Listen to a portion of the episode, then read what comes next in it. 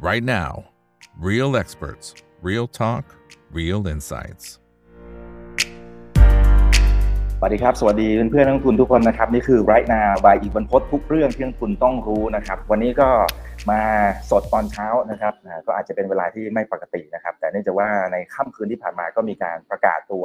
Fed Minutes รายงานการประชุมรอบล่าสุดนะครับ ตั้งแต่ที่เขามีการประชุม 31 มกราคมนะต่อเนื่องถึง 1 กุมภาพันธ์ แต่เขาเพิ่งจะมีการเปิดเผยตัวไส้ในออกมานะครับก็มีจุดที่น่าสนใจอยู่หลายส่วนด้วยกันนะครับแล้วก็ดูโทนเนี่ยก็ถือว่าใช้ได้ก็เลยเป็นที่มาของการไลฟ์เช้านี้นะครับจะได้ทันต่อเหตุการณ์นะครับ คนไหนที่อยากจะติดตามเรื่องของการลงทุนแต่ที่นี้มีเหตุการณ์อะไรเกิดขึ้นก็ตามในระหว่างวันเนี่ยนะครับ ก็มาติดตามได้ที่นี่ครับ right now by อีบันพศทุกเรื่องที่นักลงทุนต้องรู้นะครับนะแล้ววันนี้นะครับก็ได้รับเกียรติจากทางด้านของพี่หมูนะครับ คุณบดินทร์พุทธอินครับ Head of Investment Strategy จากบลจ Eastspring ครับ สวัสดีครับพี่หมูครับผม ครับ สวัสดีตอนเช้าครับอีกครับครับอขอบคุณมากนะครับที่มาคุยกันแบบด่วนๆแบบนี้นะครับคนไหนที่เข้ามาแล้วกดไลค์กดแชร์ทุกช่องทางครับ Facebook YouTube Twitter Clubhouse ห้อง Open Live Chat ด้วยนะนะครับโอ้เมื่อวานนี้นะครับพอประกาศออกมาเนี่ยเขาบอกว่าเร็วเกินไปนะไอ inflation สองเปอร์เซ็นต์พี่หมูมันยังห่างไกลเกินไปนะฮะมันยังต้องลงมาอีกนะครับงานของเขายังไม่จบเลย โอ้โห นี่นี่ไม่นับเลยนะพี่หมูว่าอันนี้เขาประชุมตั้งแต่สามสิบมกราใช่ไหมครับ ทีนี้มันมันมีตัวเลขหลังจากนั้นอีกนะนอนฟาร์มเพโลก็ออกมามากกว่าคาดนะอัตราการว่างงานก็ดูเหมือนจะดีกว่าคาด เงินเฟ้ออีกนะฮะแล้วก็จะเป็นเรื่องของตัวค่าแรงอะไรต่างๆที่ยังคงปรับตัวสูงขึ้นอยู่เหมือนกันโอ้โหพี่หมูอย่างนี้มันแปลว่าอะไรรอบหน้าเนี่ยมันมันต้องลุยมากกว่านี้หรือเปล่าทางฝั่งของเฟดเนี่ยนะครับเออจริง ๆ มัน เอางี้มันมีทั้งข่าวดีและข่าวร้ายในในมินิทรอบนี้นะที่ที่ที่นั่งไล่อ่านดูเมื่อสักครู่นี้นะครับ เออเอาข่าวร้ายก่อน ข่าวร้ายก่อน เออข่าวร้ายเนี่ยเฟดผมใช้คาว่าเมื่อกี้ดูทั้ง Bloomberg ดูทั้ง CNBC เนี่ยเขาบอกว่า ongoing highlight ongoing นะครับซึ่งถามว่าผิดคาดไหมนะครับ ก็ไม่ได้ผิดคาดนะครับ เพราะว่าจริงๆเนี่ยเอาเอาสรุปโทนก่อนนะครับ แล้วเดี๋ยวบอกว่าแมสเซจที่น่าจะเป็นโทนข่าวบวกกับข่าวลบเนี่ยมันมีอะไรบ้างนะครับเออโทนเขาบอกว่าโอเคแหละ เงินเฟ้อเนี่ยเงินเฟ้อก็ยังอยู่ในระดับสูงครับเขาบอกว่าเงินเฟ้อเนี่ยยังอยู่ในระดับสูงและยังห่างไกลเป้า 2%แต่เขาเริ่มเห็นสัญญาณนะครับที่ตัวเงินเฟ้อเนี่ยนะครับมันค่อยๆชะลอตัวลงมาในช่วง 3 เดือนที่ผ่านมานะครับอันนี้คือประเด็นที่เรามองเฮ้ยมันก็ยังมีข่าวดีอยู่ แต่ไอ้โทนที่มันยังยังดูนกาทีฟกับตลาดเนี่ยคือเขาบอกว่ามันยังห่างไกลเป้านะครับ อีกอันนึงที่น่าสนใจนะครับที่น่าจะเป็นข่าวบวกกับตลาดเขาบอกว่าคณะกรรมการส่วนใหญ่ นะครับก็ยังเห็นควรนะครับว่าควรจะขึ้นดอกเบี้ยแค่ 0.25 นะครับเพราะว่าเห็นความเสี่ยงนะครับทางด้านเศรษฐกิจ เพราะว่าจริงๆแล้วเนี่ยเเรื่องของตัวตัวเศรษฐกิจเนี่ยนะครับมันเริ่มมีส่งสัญญาณมาบางส่วนแล้วแต่ว่าตลาดแรงงานเนี่ยนะครับยังแข็งแกร่งก็กดดันเรื่องของค่าจ้างนะครับให้ยังตึงตัวอยู่นะครับก็ทำให้เงินเฟ้อเนี่ยลดลงยาก ทีนี้มันก็จะมี message ที่เป็น key highlight ที่ผมเชื่อว่าสำนักข่าวเอามาเล่นกันนะครับว่าเฟดจะขึ้นดอกเบี้ยเนี่ย aggressive ซึ่ง ผมใช้คำว่าโทนของคนนี้นะครับเเขาเขาเป็นขาประจำอยู่แล้วนะครับ ก็คือในส่วนของตัวเจมูลักนะครับก็คือประธานเฟดสาขาเซนต์หลุยส์นะครับ ซึ่งในในมินิทเนี่ยไม่ได้บอกนะครับว่าว่ามีจำนวนกี่ท่านแต่เขาใช้ว่าบางส่วนนะครับบางส่วนที่เห็นควรว่าจะต้องขึ้นดอกเบี้ย 0.5%นะครับขณะที่กรรมการส่วนใหญ่เนี่ยเห็นควรว่าจะขึ้นดอกเบี้ยที่ 0.25%นะครับทีนี้มันมีประโยคปิดท้ายอันนึงนะครับเขาก็บอกว่าตัวเฟดเองเนี่ยนะครับ พร้อมที่จะปรับจุดยืนของด้านนโยบายทางการเงิน ถ้าเห็นความเสี่ยงทางด้านเศรษฐกิจนะครับผมผมใช้คำว่าความเสี่ยงเนี่ยนะครับเออมันมีอยู่ 2 มุม มุมหนึ่งจะเป็นความเสี่ยงด้านเงินเฟ้อก็ได้ มุมหนึ่งจะเป็นความเสี่ยงด้านเศรษฐกิจถดถอยก็ได้นะครับ เพราะฉะนั้นผมคิดว่าโทนรอบนี้นะครับยังออกมาหลวมๆอยู่นะครับ แต่สิ่งหนึ่งที่น่าสนใจนะครับที่ที่ที่เราอาจจะต้องขอบคุณ นะครับตัวเจมบูลาส่วนหนึ่งนะ ถึงแม้เขาจะดู aggressive นะครับเขาก็พยายามไกด์ตลาดมาตลอดนะครับว่า เฮ้ยเนี่ยเงินเฟ้อเนี่ยมันยังไม่ได้จบนะครับเงินเฟ้อเนี่ยมันยังห่างไกลเป้าหมายแล้วเขาก็พยายามผลักดันนะครับการขึ้นดอกเบี้ยที่ 0.5%น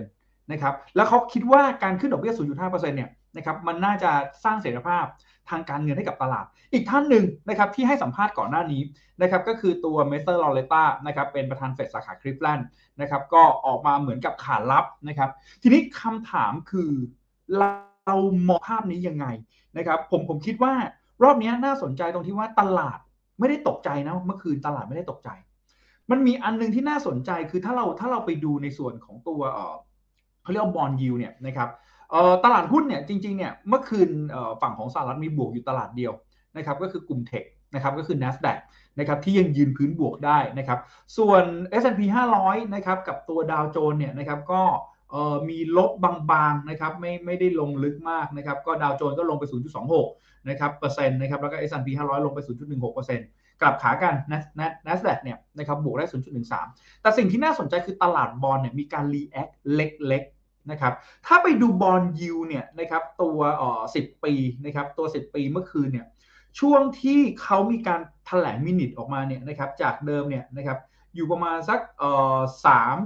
3.86นะครับ3.8685นะครับขึ้นไปนะครับประมาณสัก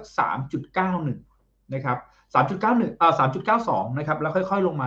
3.91แปลว่าเหมือนกับ เด้งขึ้นไปรับนิดนึงแล้วค่อยๆหักหัวลงมา เช่นเดียวกันกับตัว 2 ปี 2 ปีเนี่ยนะครับออตอนแรกเนี่ยอยู่ประมาณก่อนก่อนแถลงมินิทนะฮะอยู่ประมาณสัก 4.66 นะครับพอแถลงขึ้นไปเด้งขึ้นไปนิดนึง 4.69เออ4.70 แล้วก็ลงมา 4.69 ภาพนี้สะท้อนว่าตลาด price ว่าเฟดจะขึ้นดอกเบี้ยต่อ แต่คิดว่าไม่น่าจะ aggressive pivot คือปกติเราเวลาเราคุยกันเรื่องเฟด pivot เนี่ยจะเป็น pivot ขาลงถูกไหมครับ เพราะว่าช่วงที่ผ่านมาเฟด aggressive นะครับแต่รอบนี้นะครับเราคุยกัน pivot ว่าเฟดจะกลับลำขึ้นดอกเบี้ย 0.5ไหมนะครับคิดว่าตลาดรอบนี้นะครับไม่น่าจะ react ในในมิติของเฟดที่จะขึ้นดอกเบี้ยไป 0.5 เพราะว่าเออมันมี 2 ส่วนนะครับเพราะฉะนั้นตกมาที่ข่าวดีกับข่าวร้ายก่อนนะครับเอาข่าวร้ายก่อน คิดว่าคิดว่าตัวเฟดเนี่ยน่าจะขึ้นดอกเบี้ยอีกสักประมาณ 3 ครั้ง ตอนนี้ถ้าไปดู Fed fund rate Fed fund future rate นะครับที่อยู่ในบูมเบิร์กซึ่งไอตัวนี้มันจะเป็น consensus นะครับของตัว trader ว่าคิดว่าไอ้ตัว Fed future rate จะขึ้นไปที่เท่าไหร่ ในตอนนี้นะครับตอนตอนเอ่อมีนาเนี่ยเขาคิดแน่ ๆ แล้วว่าขึ้น 0.25 นะครับ ส่วนของพฤษภาเนี่ยคิดว่าขึ้นอีก 0.25 นะครับ ส่วนของรอบมิถุนายัง 50-50 โอกาสขึ้น 60%ไม่ขึ้นอีก 40%เพราะฉะนั้นยังแทงกักอยู่นะครับ อันนี้คือสิ่งที่น่าจะเป็นเชิงลบกับตลาดคือขึ้นดอกเบี้ยเนี่ยน่าจะ 3 ครั้ง ทีนี้มันมีอันนึงที่น่าสนใจนะครับ เจมบูลาดถึงแม้เขาจะ aggressive ใช่ไหมฮะ มันมีอันนึงที่เขาให้สัมภาษณ์กับ CNBC เอาไว้ครับ น่าสนใจมากเขาบอกว่า ถึงแม้เขาจะมองมองว่าควรจะต้องขึ้นดอกเบี้ย 0.5 แต่ตัว terminal rate หรือว่าเป็นตัว mid point เนี่ย ที่เขามองเอาไว้คือ 5.35 นะครับ 5.35 หมายความว่า 5.375 นะครับ หมายความว่ามันคือ mid point ระหว่าง 5.25 กับ 5.5 แปลว่า มีโอกาสนะครับที่เฟดจะขึ้นดอกเบี้ยสามครั้งคำถามคือน่าตกใจไหมนะครับคิดว่าน่าจะยังไม่ได้น่าตกใจมาก เพราะจริง ๆ แล้วเนี่ยผมเชื่อว่าวันนี้นะครับเศรษฐกิจของสหรัฐต้องยอมรับอยู่อย่างหนึ่งว่า วันนี้มันแข็งแกร่งกว่าที่หลาย ๆ คนคิดนะครับเมื่อสักครู่นี้ก่อนเข้ารายการนะครับ เราได้คุยกัน2คนนะครับ ผมก็เล่าให้ฟังเล่าให้คุณอีกฟังนะครับว่า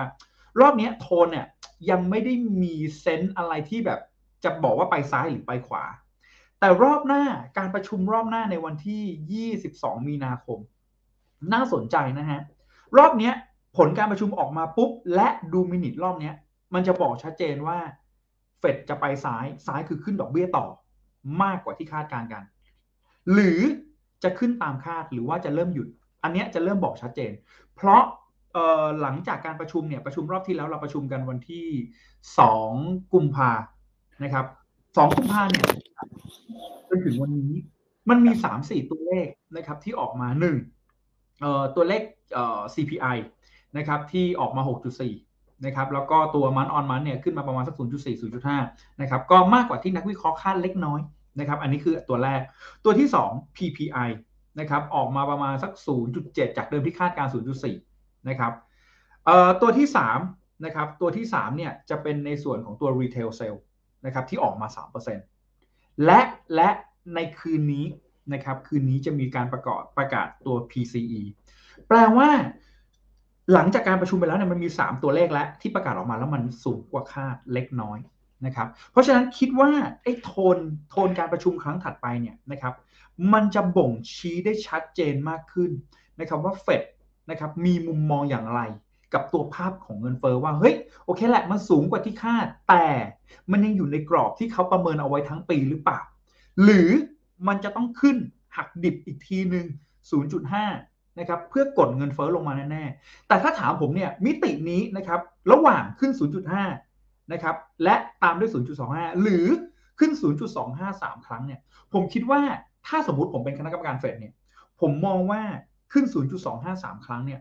มันมีโอกาส นะครับที่ทำให้เศรษฐกิจเนี่ยนะครับ soft landing ได้ได้ดีกว่า เพราะถ้าขึ้น 0.5 ปุ๊บเนี่ยเราไม่รู้ว่า tail risk หรือว่าความเสี่ยงที่มันเป็นผลกระทบต่อเนื่องเนี่ยมันจะกระชากขึ้นไปไหม เพราะวันนี้นะครับต้นทุนทางการเงินตลาดการเงินเนี่ยเริ่มเห็นผลกระทบของของต้นทุนการกู้ยืมที่มากขึ้นแล้ว วันนี้ถ้าสมมติเศรษฐกิจนะครับมันดูดีขึ้นเขาก็ขึ้นดอกเบี้ยต่ออีก 0.525 เพิ่มต่อไปก็ได้ แต่กลับขากันถ้าเศรษฐกิจมันดูไม่ดีนะครับมันเริ่มส่งสัญญาณ hard landing แล้วเนี่ย การที่เขาขึ้น 0.5 แล้วอยู่ดีๆวันดีคืนดีเนี่ยจะกลับมาลดดอกเบี้ยเนี่ยผมว่ามันทำให้ตลาดเกิดความผันผวน ตลาดมันจะเกิดความเขาเรียกว่ามันจะเกิดการกระชากนะครับเออเขาเรียกว่าสัญญาณมันจะไม่ชัดเจน อันนี้ตลาดไม่ค่อยชอบ เพราะฉะนั้นโดยรวมเนี่ยนะครับผมมองว่ารอบหน้านะครับเออเราจะเห็นการขึ้นดอกเบี้ย 0.25 คิดว่าไม่น่าจะเกิด 0.5 แต่แต่เราจะเห็นมินิทที่ที่เฟดเนี่ยนะครับอาจจะมีการไกด์นะครับให้กับนักลงทุนมากขึ้นว่าจะเป็นภาพไหน นะครับว่าจะขึ้นดอกเบี้ยอีกสักกี่ครั้งนะครับแต่โดยมุมมองของเราเนี่ยนะครับเรามองว่าภาพนี้นะครับเอ่อถามว่าซีเรียสไหมนะครับในยักการลงทุนเนี่ยคิดว่าไม่ได้ซีเรียสไม่ได้ซีเรียสถึงขนาดที่ว่าต้องต้องตกใจเหมือนปีที่แล้วว่าเฮ้ยเฟดเนี่ยจะกลับไปขึ้นดอกเบี้ย 0.5 แรงๆไหมผมไม่ได้ไม่ได้มองแบบนั้นนะครับเพราะวันนี้ต้องยอมรับอยู่อย่างหนึ่งนะครับว่าเศรษฐกิจสหรัฐนะครับแข็งแกร่งนะครับกว่าที่นักวิเคราะห์คาดการณ์กัน นะครับทีนี้มันมีอันหนึ่งนะครับที่น่าสนใจคือเออในทีมเราก็คุยกันนะครับน้องในทีมเนี่ยนะครับก็พูดประโยคหนึ่งขึ้นมานะครับน่าสนใจมากนะครับเขาบอกงี้ครับว่าปีที่แล้วเนี่ยเวลาที่ตัวเลขเศรษฐกิจมันออกมาดีเนี่ยนะครับมันมันมันคือเขาเรียกว่าข่าวดีนะครับเอ่อบนข่าวที่ไม่ดีสักเท่าไหร่นะครับเพราะเวลาที่ตัวเลขเศรษฐกิจออกมาดีปุ๊บเนี่ยนะครับคนก็จะคิดว่าเฮ้ยตัวของสหรัฐเนี่ยต้องขึ้นดอกเบี้ยแรงๆแน่ๆ นะครับแต่รอบนี้นะครับอาจจะไม่ได้เป็นแบบนั้นนะครับข่าวดีก็อาจจะเป็นข่าวดีก็ได้ว่าเฮ้ยเศรษฐกิจสหรัฐยังโตต่อเนื่อง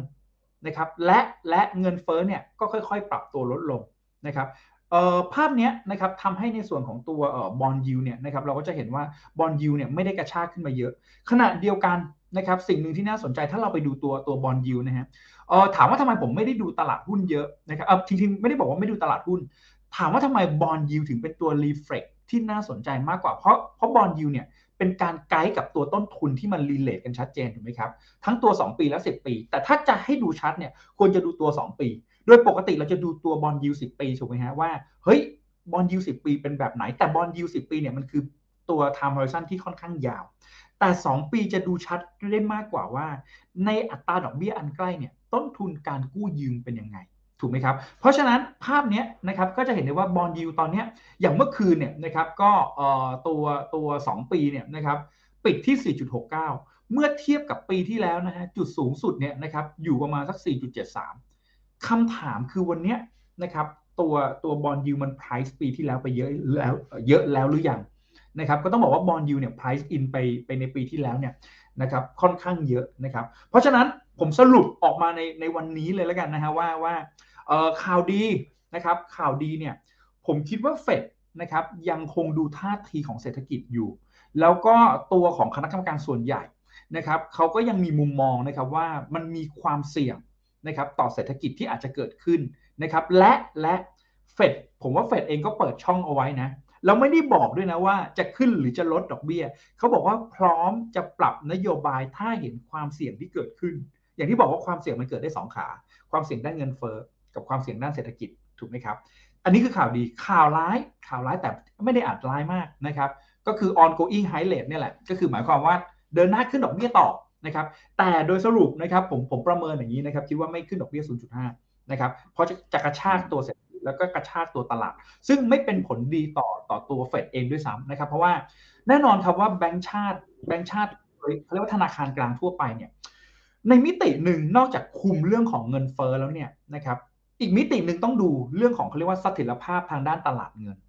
นะครับอันนี้คือนโยบายของเฟดเหมือนกันนะครับเพราะฉะนั้นอันนี้คือมุมมองนะครับที่เรามองจากมินิทเมื่อคืนนะครับแต่รอบหน้าเราอาจจะเห็นมินิทที่ชัดเจนมากขึ้นนะครับอ่าครับโอเคนะครับอขอบคุณมากนะครับพี่หมูอ่าทักทายกันนะครับ550 ท่านนะครับนี้เป็น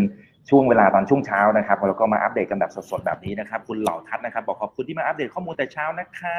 นะคุณยายสวัสดีค่ะ คุณเบนซ์นะฮะเขาบอกว่าโอ้โหอะไรกันนี่เพิ่งจะตื่นเองกลางคืนอีกแล้วเหรอนะฮะอ่านะฮะคุณประเสริฐบอกสวัสดีครับนะครับโอเคนะครับทีนี้ทีนี้พอผมไปดูตัว CME Fed Watch นะครับจริงๆ ผมดูตั้งแต่เมื่อคืนละก็พยายามจะมอนิเตอร์ดูว่ามันเปลี่ยนแปลงไปอย่างไรนะฮะก็มองเหมือนกับที่พี่หมูบอกนะครับว่ามันมีโอกาสที่จะขึ้น 0.25 ในรอบถัดไปนะครับ เพียงแต่ว่าความน่าจะเป็น probability เนี่ยดูเหมือนจะน้อยลงนะครับความหมายก็คือว่าก่อนหน้านี้เมื่อคืนเนี่ยมันจะอยู่ที่ประมาณสัก 85%ที่บอกว่าเฮ้ยรอบหน้าเนี่ยขึ้น 0.25%ชัวร์นะครับแต่ว่าเช้าวันนี้เลยนะครับอัปเดตกันแบบสดๆ ตอนนี้เหลือ 76%จริงๆ ก็ยังเป็นเหมือนที่พี่หมูบอกนะนะว่ามีโอกาส 0.25%นะครับ แต่พอมันลดลงมาแบบนี้ เราก็เชื่อมโยงกับความเสี่ยงที่เราจจะไม่คาดคิด ซึ่งเฟดยังไม่พูดถึงนะครับ พี่หมู เช่น ฝั่งของจีน reopening นะครับ สงครามตอนนี้มันดูเหมือนทุกอย่างมันมันดูเหมือนจะหึ่มหึมตึงเครียดมากขึ้นนะครับ ก็ไม่รู้เหมือนกันว่าไปถึงจุดหนึ่งก่อนที่ไปประชุมรอบถัดไปเนี่ย ในขณะที่เฟดยังไม่ได้มีการพูดถึงไอ้ตรงนี้เลยเนี่ย มันอาจจะเป็นตัวแปรที่สำคัญที่สุดท้ายเขาต้องมาส่งสัญญาณ เพิ่มมากขึ้นหรือเปล่าว่าเฮ้ยอาจจะ 0.25 ก็ได้นะเอ้ย0.5 ก็ได้นะอาจจะเป็นภาพนั้นไหมและการที่เขาเขาสมมติเขาส่งสัญญาณแค่ 0.25 ตอนนี้เนี่ยมันมันมันเบาเกินไปหรือเปล่า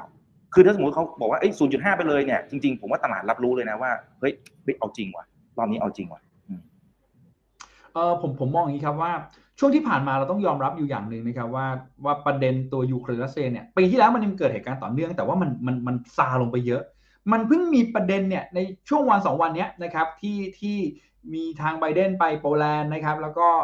ปูตินนะครับ ก็แถลงจุดยืนนะครับ ตัวสันติภาพแต่ดูเหมือนจะไม่ค่อยสันติภาพเท่าไหร่นะฮะก็ภาพนี้นะครับจริง ๆ ในผมไปดูไปดูตัว Fed minutes เนี่ยตัว Fed minutes เขาก็มีมีพูดหลวมๆเอาไว้ แต่ไม่ได้ in detail นะครับเขาบอกว่ายังมีความเสี่ยงนะครับทางด้านตัวตัวสงครามยูเครนรัสเซียอยู่นะครับแล้วก็ความเสี่ยงด้านของตัว zero covid นะครับตรงนั้นอยู่เหมือนกันนะครับว่าพอจีน reopening เนี่ยนะครับมันจะเกิดเงินเฟ้อกลับมาหรือเปล่านะครับซึ่งตรงนี้เฟดไม่ได้ in detail นะครับอยู่ในหน้า4หน้า3หน้า 4 ประมาณนั้นนะครับคำถามคือภาพหลังจากนี้ผมคิดว่าถ้ามันมีประเด็นนะครับเรื่องของตัวยูเครนกับรัสเซีย หรือแม้กระทั่งตัว demand ของจีนที่มีการ reopening เนี่ยผมคิดว่าเฟดเนี่ยน่าจะมีการ incorporate นะครับหรือว่าเอา2 factor เนี้ยนะครับเข้าไปอยู่ในโมเดลนะครับของการขึ้นดอกเบี้ย ซึ่ง ไอ้สองตัวเนี้ยนะครับแน่นอนครับว่าเอ่อตัวหนึ่งนะครับมันกระทบทางอ้อมก็คือตัวยูเครนรัสเซียเนี่ยแน่นอนครับว่าถ้ามันมีประเด็นกันนะครับมันมีประเด็นพึ่มๆกันอีกหรือแม้กระทั่งเกิดเกิดการปะทุกันขึ้นมาอีกรอบนึงเนี่ยผมเชื่อว่าไอ้ราคาพลังงานที่มันปรับตัวเพิ่มขึ้นนะครับทั้งราคาน้ำมันดิบราคาก๊าซธรรมชาติ รวมถึงราคาอาหารด้วยนะครับมันจะปรับตัวเพิ่มขึ้นและมันจะไป incorporate นะครับในเรื่องของตัวเงินเฟ้อนะครับและทำให้เฟด นะครับต้อง concern มิติเรื่องของตัวเงินเฟ้อนะครับที่มากขึ้นจากตัว cost push หรือว่าต้นทุนการผลิตที่มันเพิ่มสูงขึ้น อันนี้คือประเด็นแรกนะครับประเด็นที่2นะครับผมคิดว่าถ้ามันเป็นประเด็นที่2เนี่ยเฟดอาจจะไม่ได้ concern มาก ก็คือเรื่องของ demand pull demand pull ที่มันมาจากภาพของ ของตัว demand ของฝั่งจีนที่มันเพิ่มสูงขึ้น และมันมีการทำการค้าการขายหรือมีการสั่งซื้อสินค้าจากฝั่งสหรัฐ ซึ่งตรงนี้นะครับผมมองว่ามันมัน demand pull เนี่ยค่อนข้างจะเป็นผลบวกต่อเศรษฐกิจแต่แค่มันอาจจะทำให้เงินเฟ้อเนี่ยนะครับลดลงช้าลงนะครับกว่าที่เขาคาดไว้นะครับผมคิดว่าประเด็น2เนี่ยอาจจะไม่ได้ concern มาก นะครับน่าจะ concern ตัวแรกมากกว่า เพราะเวลามันมาเนี่ยไม่ใช่มันค่อยๆขึ้นนะฮะเพราะอย่างดีมานพูเนี่ยเวลามันมาเนี่ยมันจะเริ่มเห็นสัญญาณก่อนว่าเฮ้ยสินค้าส่งออกของสหรัฐดูดีขึ้นหรือเปล่าคำสั่งซื้อใหม่ดีขึ้นหรือเปล่านะครับพวกเอ่อ durable goods ดีขึ้นหรือเปล่านะครับสินค้าคงทนดีขึ้นไหมมันจะเริ่มเห็นสัญญาณค่อย ๆ ขึ้นมาแต่ ถ้าเป็นประเด็นเรื่องของตัวสงครามเนี่ย น่าสนใจนะครับ เวลามันขึ้นมันขึ้นทันทีเลยขึ้นแบบเป็นหน้าผาฮะขึ้นแบบชันขึ้นมาทันที อันเนี้ยนะครับเฟดเนี่ยไกด์ยากนะครับ เพราะฉะนั้นเนี่ยผมคิดว่าตัวที่จะมีความเสี่ยงนะครับกับมิติตรงนี้มากมากกว่าจริงๆเนี่ยผมคิดว่าน่าจะเป็นประเด็นเรื่องของตัวสงคราม ทีนี้ถ้ามันเกิดขึ้นจริงนะครับ ผมคิดว่านั่นแหละนะครับคงไม่ได้คงไม่ได้แค่แค่ตัวหุ้นนะครับ ตัวของตราสารหนี้นะครับก็อาจจะกระทบไปด้วยนะครับ เพราะว่าบอลยูก็จะกลับมามันเด้งขึ้นอีกนะครับกับขากันนะครับก็จะเป็นภาพของเขาเรียกว่า 2022 repeat นะครับก็คือตัวราคาพลังงานนะครับ ก็ปรับบวกขึ้นมานะครับ แต่อาจจะเป็นช่วงสั้นๆ ทีนี้คำถามคือรอบนี้นะครับคิดว่าน่ากังวลแล้วหรือยังนะครับ ผมก็ไม่ได้มองนะครับว่าว่าตัวของประเด็นตัวยูเครนรัสเซียเนี่ยนะครับ จะกลับมาปะทุแรงๆแล้วแล้วเเกิดนะครับเรื่องของตัวสงครามเหมือนปีที่แล้วนะครับ เพราะฉะนั้นภาพนี้ครับคิดว่าเออถ้ามันเกิดขึ้นมาจริงนะครับผมว่าเฟดเนี่ยน่าจะกลับมามีการส่งสัญญาณนะครับแล้วก็แล้วก็ตัวเงินเฟ้อเนี่ยน่าจะกลับขึ้นมานะครับแต่โดยรวมก็ยังไม่ได้คิดแบบนั้นนะครับเพราะถ้าเกิดเราไปดูตัวของราคาพลังงานนะครับราคาพลังงานน่าสนใจนะว่าตอนที่มีประเด็นกันเนี่ยนะครับตอนที่มีประเด็นกันเนี่ยก่อนก่อน สักสัปดาห์ที่แล้วนะครับ ราคาพลังงานอยู่สักประมาณ 76 77 เหรียญ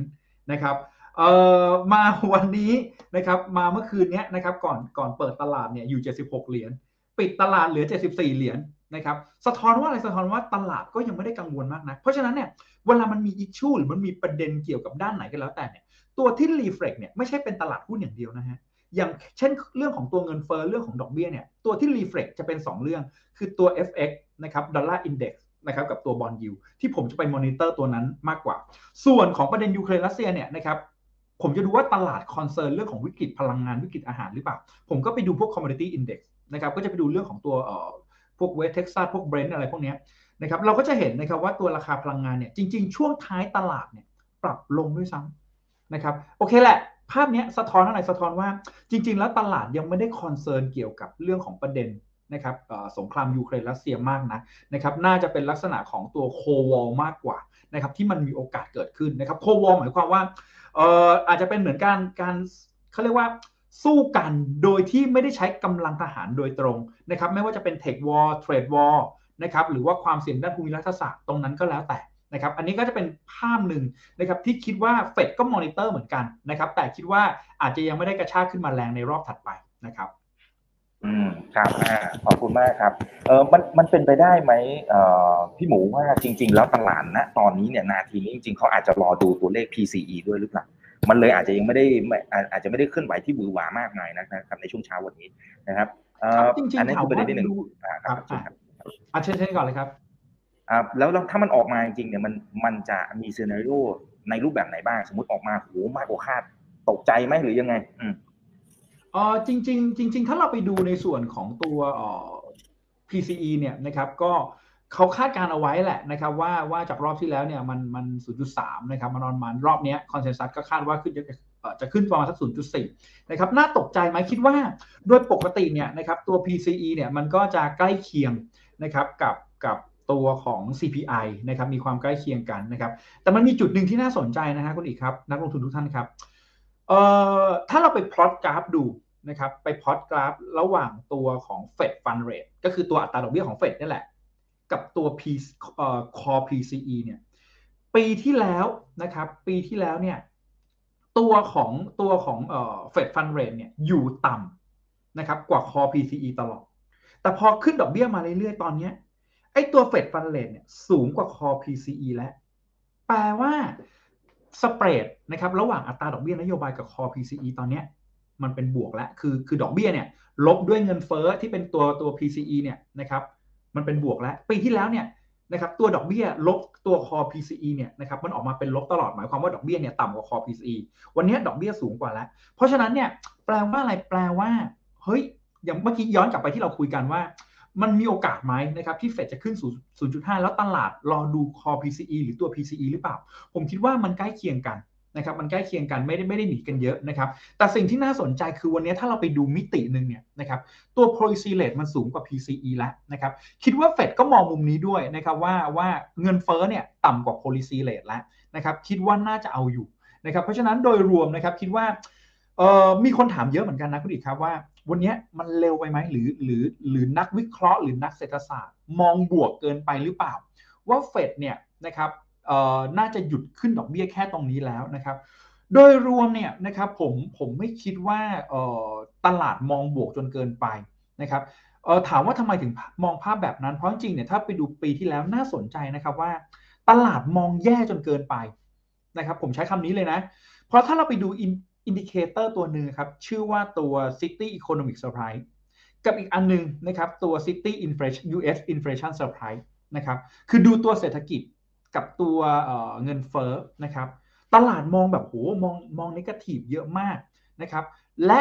ตัวเลขที่ออกมาจริงเนี่ยมันต่ำกว่าสิ่งที่เขาคาดการเอาไว้นะครับตอนนี้เชื่อไหมครับว่า City Economic Surprise กับ City US Inflation Surprise เนี่ยมันออกมาหมายหมายความว่าเขาเรียกว่าเศรษฐกิจดีกว่าที่หลาย ๆ หลาย ๆ ฝ่ายคาดการณ์กัน ปีที่แล้วเนี่ยหลาย ๆ ฝ่ายคาดการณ์ว่าออกมาติดลบ แต่ประกาศออกมาจริงเนี่ยนะครับมันดีกว่าที่คาด แล้วตอนเนี้ยนะครับ ตัวเลขจริงมันออกมาดีกว่าที่คาดชัดเจนมาก อีกอันนึงนะครับที่น่าสนใจคือตัว City Inflation Surprise ตัวเนี้ยนะครับปีที่แล้วคนมองเลวร้ายมากแบบโหชันขึ้นอย่างนี้เลยฮะหมายความว่าไอตัวไอตัวไอตัวเซอร์ไพรส์เนี่ยมันเป็นบวกเยอะมากเลย วันเนี้ยมันค่อยๆอินไลน์มากับตลาดแล้ว เพราะฉะนั้นตอบคำถามนะครับว่านักวิเคราะห์กับนักเศรษฐศาสตร์นะครับมองบวกจนเกินไปหรือเปล่าจริงๆคิดว่าไม่ได้มองบวกเกินไป เพราะปีที่แล้วเนี่ยต้องยอมรับอยู่อย่างหนึ่งว่า ตลาด นะครับหรือนักวิเคราะห์เนี่ย cautious cautious หมายความว่า ระมัดระวังนะครับจนถึงขั้นกังวลนะครับไปก่อนหน้านี้แล้ว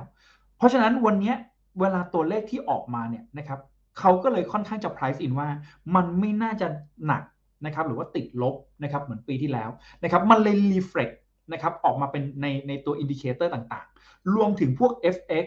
นะครับ bond yield นะครับตลาดหุ้นนะครับรวมถึงราคา commodity ด้วยนะ นะครับที่มัน reflect ว่าเฮ้ยมันไม่ได้ผันผวนเหมือนปีที่แล้ว ถ้าเป็นปีที่แล้วอะเราเห็นมินิตัวเนี้ยจะเห็นเลยนะครับ ถ้าสมมติโทนออกมาว่าขึ้นดอกเบี้ยต่อ จะเห็นเลยตลาดเนี่ยจากบวกบวกอยู่ ถ้าเกิดใครตามตลาดกลางคืนนะฮะสมมติบวกอยู่หนึ่งเปอร์เซ็นกลับขาเลยฮะติดลบสองเปอร์เซ็นก็มี ถูกไหมครับ เวลาเห็นเห็นมินิที่เหมือนจะเป็นเชิงนกทีฟหรือเป็นเชิงที่ไม่ได้ล้อไปกับสิ่งที่ตลาดคาดการณ์กัน แต่รอบนี้น่าสนใจนะครับว่าเออ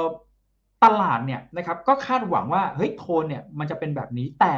พอโทนเนี่ยลบกว่าที่ตลาดคาดการเล็กน้อยนะครับตลาดไม่ได้ติดลบเยอะนะครับเพราะฉะนั้นภาพนี้นะครับสะท้อนว่าไอ้สิ่งร้ายๆเนี่ยหรือสิ่งสิ่งที่ทุกคนมองว่าเป็นปัจจัยลบเนี่ยคิดว่าน่าจะ price in ไปปีที่แล้วค่อนข้างเยอะ ปีนี้นะครับเอ่อหายกังวลได้แล้วหรือยังนะครับผมก็มองว่าอย่าอย่าเพิ่งหายกังวลนะ ดอกเบี้ยยังขึ้นได้อยู่นะครับแต่แต่วันนี้เรามองนะ situation หรือว่าเหตุการณ์นะตอนนี้ถูกไหมครับ แน่นอนว่า2อสเรื่องที่เราต้องมองกันเมื่อกี้คุณอีกได้ได้เกิดไปแล้วนะครับ ก็คือเรื่องของตัวสงคราม ถ้ากลับมาปะทุอันเนี้ยนะครับ คิดว่าตลาดน่าจะให้น้ำหนัก หรือเฟดน่าจะให้น้ำหนักตัวนี้มาก เพราะคุมได้ยากกับ2นะครับเรื่องของตัวดีมานจากฝั่งของจีนนะครับ แล้วก็อันที่3นะครับเศรษฐกิจของสหรัฐที่มันแข็งแกร่งนะครับต่อเนื่องมากกว่าที่คาดหรือเปล่า แต่มิตินี้ต้องระวังด้วยนะครับว่า มองว่าวันนี้ยังแข็งแกร่ง แต่พอขึ้นดอกเบี้ยไปเยอะๆปุ๊บเนี่ยนะครับความเสี่ยงที่มันสะสมมาเรื่อยๆเนี่ยวันนี้เราเจอต้นปี 5%เลย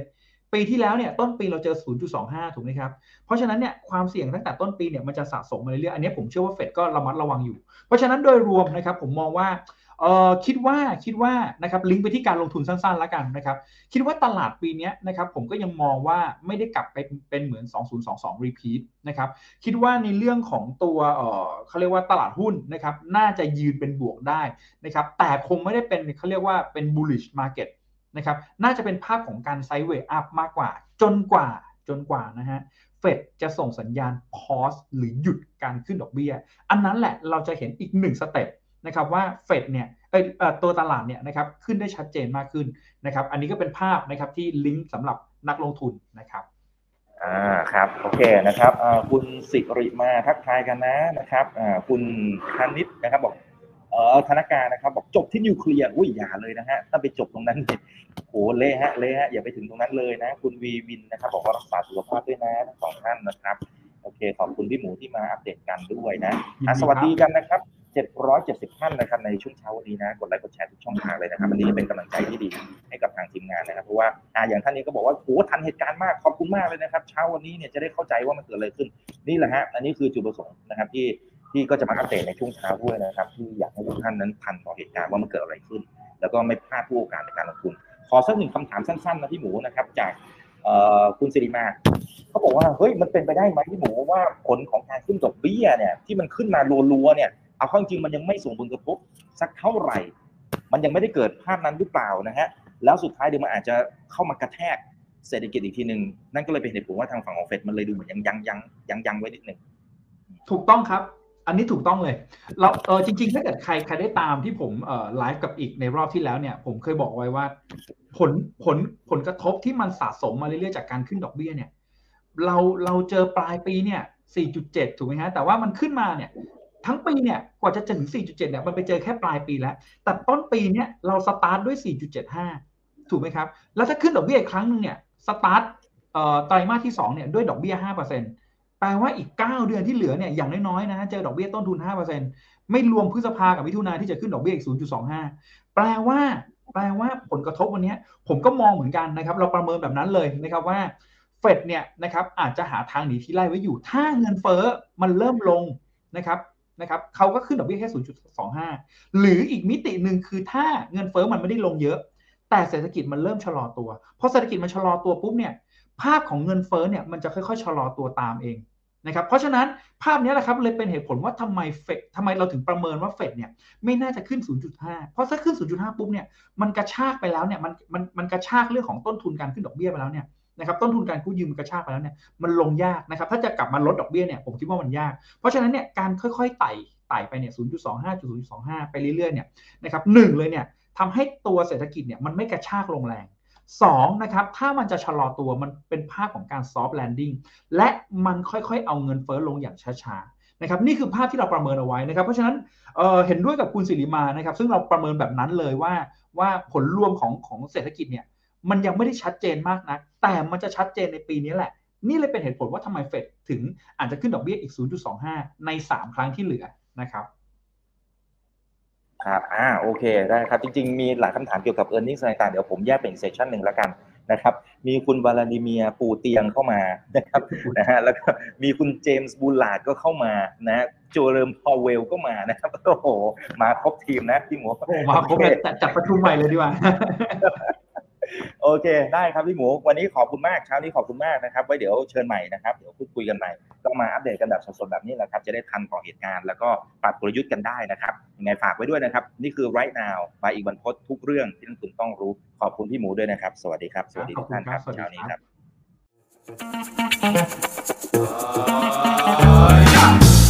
ถ้าชื่นชอบคอนเทนต์แบบนี้อย่าลืมกดติดตามช่องทางอื่นๆด้วยนะครับไม่ ว่าจะเป็น Facebook, YouTube, Line Official, Instagram และ Twitter จะได้ไม่พลาดการวิเคราะห์และมุมมองเศรษฐกิจ และการลงทุนดีๆ แบบนี้ครับ